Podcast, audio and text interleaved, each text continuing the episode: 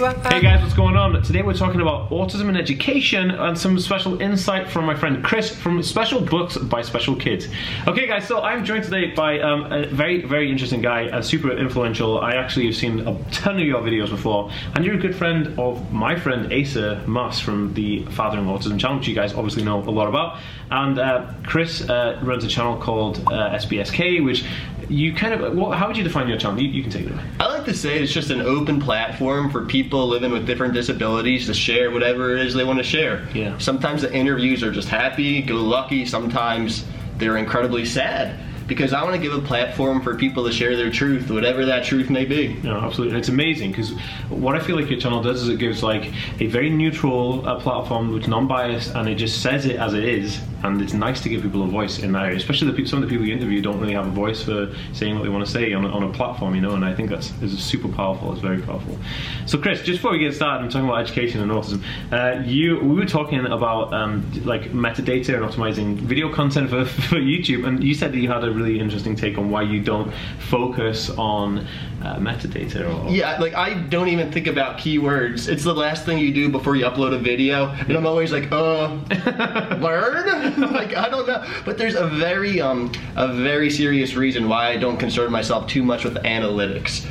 Our goal is just to create essentially an encyclopedia of people living with different conditions and then, ex- then explaining what life is like for them. So I have many people reach out to me, and I can't filter through who I want to interview based on what's going to go viral. Of course. Because that's just so counterproductive to our mission of inclusion for everybody. Yeah, yeah, yeah. So when you start to focus on, okay, what's the hot topic? What's the hot word? you lose interest in the Exactly. You might not go to that interview of that person living with a rare disability across the world, but then the other families who also are affected by that disability will have no resource. Absolutely. And we're very fortunate that it's worked out for us. I understand that analytics and all that stuff does play a big part in the whole YouTube But it does now, yeah. I think it does now, yeah. Yeah, but so, so, we've been good so far. No, it's good, and I think it's great, and it's great to stick by the you know ethics and morals that you, you stand by, and especially with the type of advocacy that you're doing. I think it's amazing. But as you guys know, I'm obsessed with SEO and uh, research, and so it's one of my obsessions actually of having you know autism condition.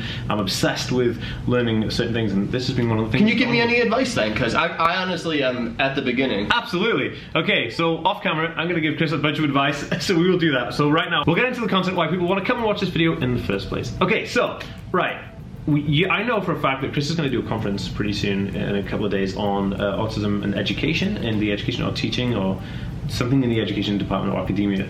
Yeah, so essentially, I speak to parents and teachers of children with disabilities and teach them how to form a positive bond with somebody and then how to take that bond and then use it to help that person reach their full potential both socially and academically. And here's the thing the same strategies you're going to use with somebody on the autism spectrum are the same strategies you're going to use with anybody. It's just that so often when somebody's neurodiverse, we overlook these strategies.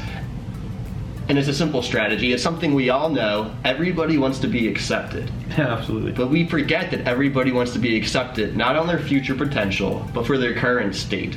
So you mm-hmm. take a kid who is typically developing. When he's at the place he's supposed to be, you're able to praise him. Oh, you're doing great. Oh my gosh, you're doing exactly what you're supposed to do. But when you have somebody who's behind a little bit, mm-hmm. we're so focused on catching them up Yeah. that we never praise them. We never tell them they're perfect just the way they are. And it creates this complex for these individuals at such an early age that, man, I'm not good enough. I'm not good enough. Everybody's trying to change me. Nobody likes me the way I am. I'll never fit in. It's that uh, unaccepting feeling. You don't feel accepted for who you are. You are trying to strive to be somebody that they want you to be, rather than just like you said, being you know, uh, having joy in the fact that you are diverse and individual. And I think that's something super powerful, actually. Um, and and I know from my experience, like you know, uh, growing up in the '90s, having Asperger's syndrome, um, it's not you know some of the most secure, severe cases or conditions of an autism spectrum disorder. You know, I know there are, there are a bunch of kids who are nonverbal, and there's there's a whole host of things that could be you know worse than, than you know having Asperger's Syndrome, but having Asperger's syndrome ha- was a huge struggle for the fact that my learning type was, was almost ignored. So when I was in high school and I was in primary school in the 90s, you know, in the UK, it was just autism wasn't even a thing you knew about. You know, nobody knew anything about it. So I felt super excluded from the education establishment, and I, I felt outside of that opportunity bracket. So all my friends were, like you said, at a level, and they were developing at a certain rate. And of course, it was me just like completely falling backwards, and with no support. So they put me in like special ed classes, which is just rubbish you know you it's coloring like pictures and like it was just stupid. Like there was no math lessons. There were you know you had to like circle things that were related like circle all the sports apparatus or circle all the squares you know? It's like just weird stuff. Now The, you- the button, real quick. Effective special education can be a great thing, but ineffective special special education can be babysitting. of course oh, it can be the adverse effect it can Mhm. make you can make you even worse because there's nothing stimulating Exactly.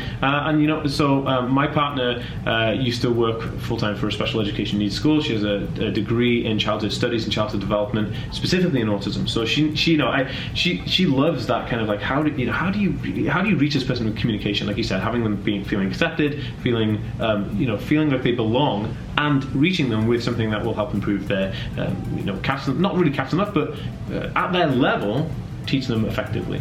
Um, so, would you say that um, like now there is there's more understanding and, and schooling is better, or do you think that we still have huge ways to go? We definitely do have huge ways to go. There is progress, but it's minimal progress. And it's almost like as a teacher, you have to have some kind of complex where you need everybody to listen to you all the time. You need to have this grandiose feeling about yourself. And in order to be inclusive, you have to let go of those feelings that, hey, this kid might have a processing time that's a little bit longer. He might not listen to you right away. And he's not doing anything to disrupt your class. He's not intentionally not listening and mm-hmm. being non compliant.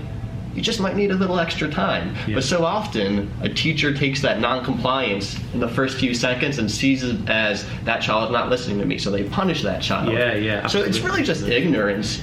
Yeah, yeah, and it is a huge thing. I mean, what would you say is the biggest issue facing, um, you know, pe- children on the spectrum being in the school or education systems? What would you say the biggest issue is?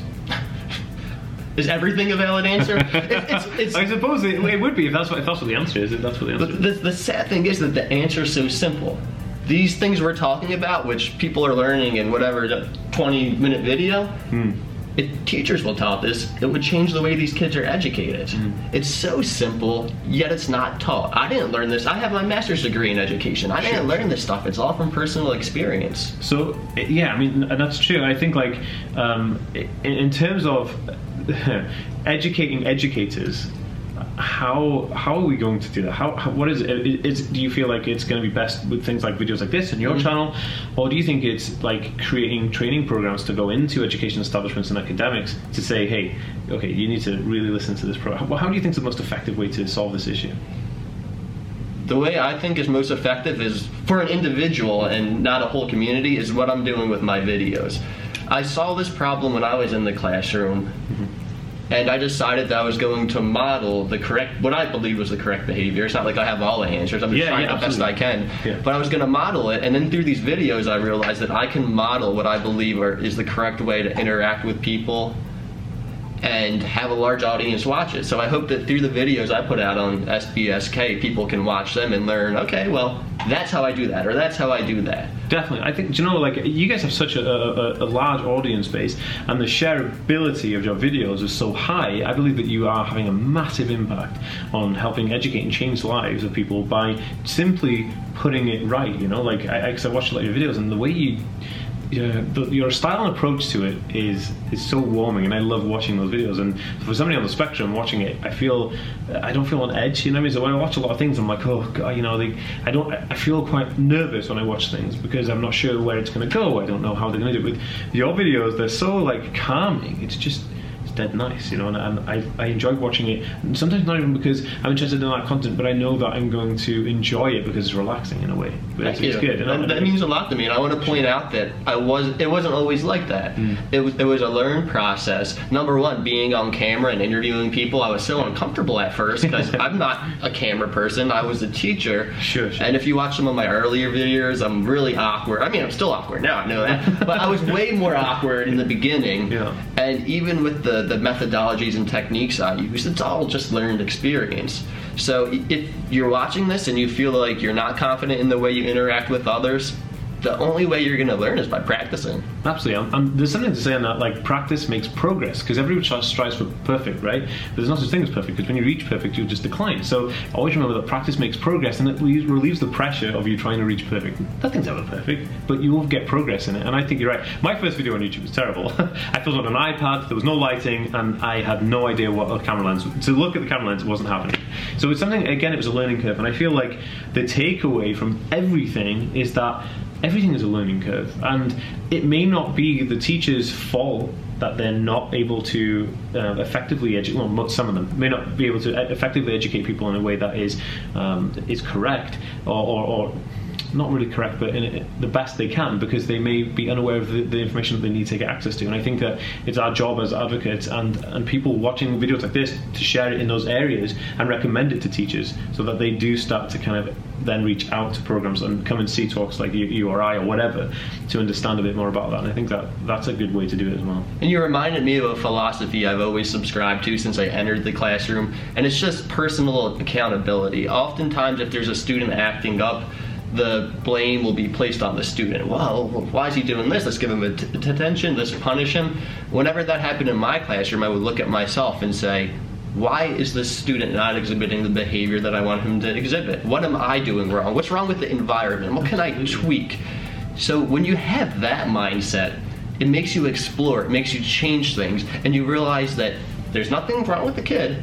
Yeah. There's something wrong with what you're doing. Improvements that you need to implement. Yeah, exactly. Absolutely. I, yeah, sorry. No, yeah, I've adapted that with my professional life. If, so if a video on my channel doesn't do well, I think to myself, okay, well, the person I interviewed was amazing. What did I do wrong? Did I ask the wrong questions? Did I edit it the wrong way? Mm. So when you take that personal accountability with everything in your life, it forces you to examine yourself, reflect, and get better. Absolutely. That was something that I learned with YouTube is you, you watch the video and you think, how can I improve this? And even if you think it's, it's a good video, I think maybe the audio could been better. Maybe the position of the camera, the lighting could be better. Right now, I even know filming this that there's loads of things I could have done better. It may be overexposed in certain areas and the, the, you know, the color correction could be wrong. But if we apply those same principles to everything we do in life, if it's advocacy, education, understanding, um, promoting uh, self-acceptance, I think uh, we'd all kind of progress at a rapid rate, and, and it'd be good. It'd be good. It'd be good for everybody involved. But um, right, with that being said, Chris, I want to thank you so much for taking this time to come in the room and talk to us because we're here in Boston right now doing a an amazing thing. Actually, uh, it's a the Lead 20 um, Leaders Summit conference get together networking. It's it's everything, all encompassing. Yeah, everything, and it's all it's people like Chris and myself who are working in this field for advocacy for people with disabilities, doing amazing things. I will actually leave a link in the description below if you want to check out what we're actually doing here because what we I feel like what we're doing we just we're at the start something absolutely phenomenal. Certainly, I'm super blessed and, and like honored to be here. So and in, in the you know the presence of people like Chris, it's absolutely amazing. And I've watched his videos and now I was super like oh my goodness, Chris is here. So it's amazing. Chris, I thank you so much. Yeah, it's such a pleasure. Absolutely. You're doing great things on your channel. I look forward to watching your videos for years to come. Thank you, man. I appreciate that, and I, am saying and ditto. I love I love watching your videos. So yeah, awesome.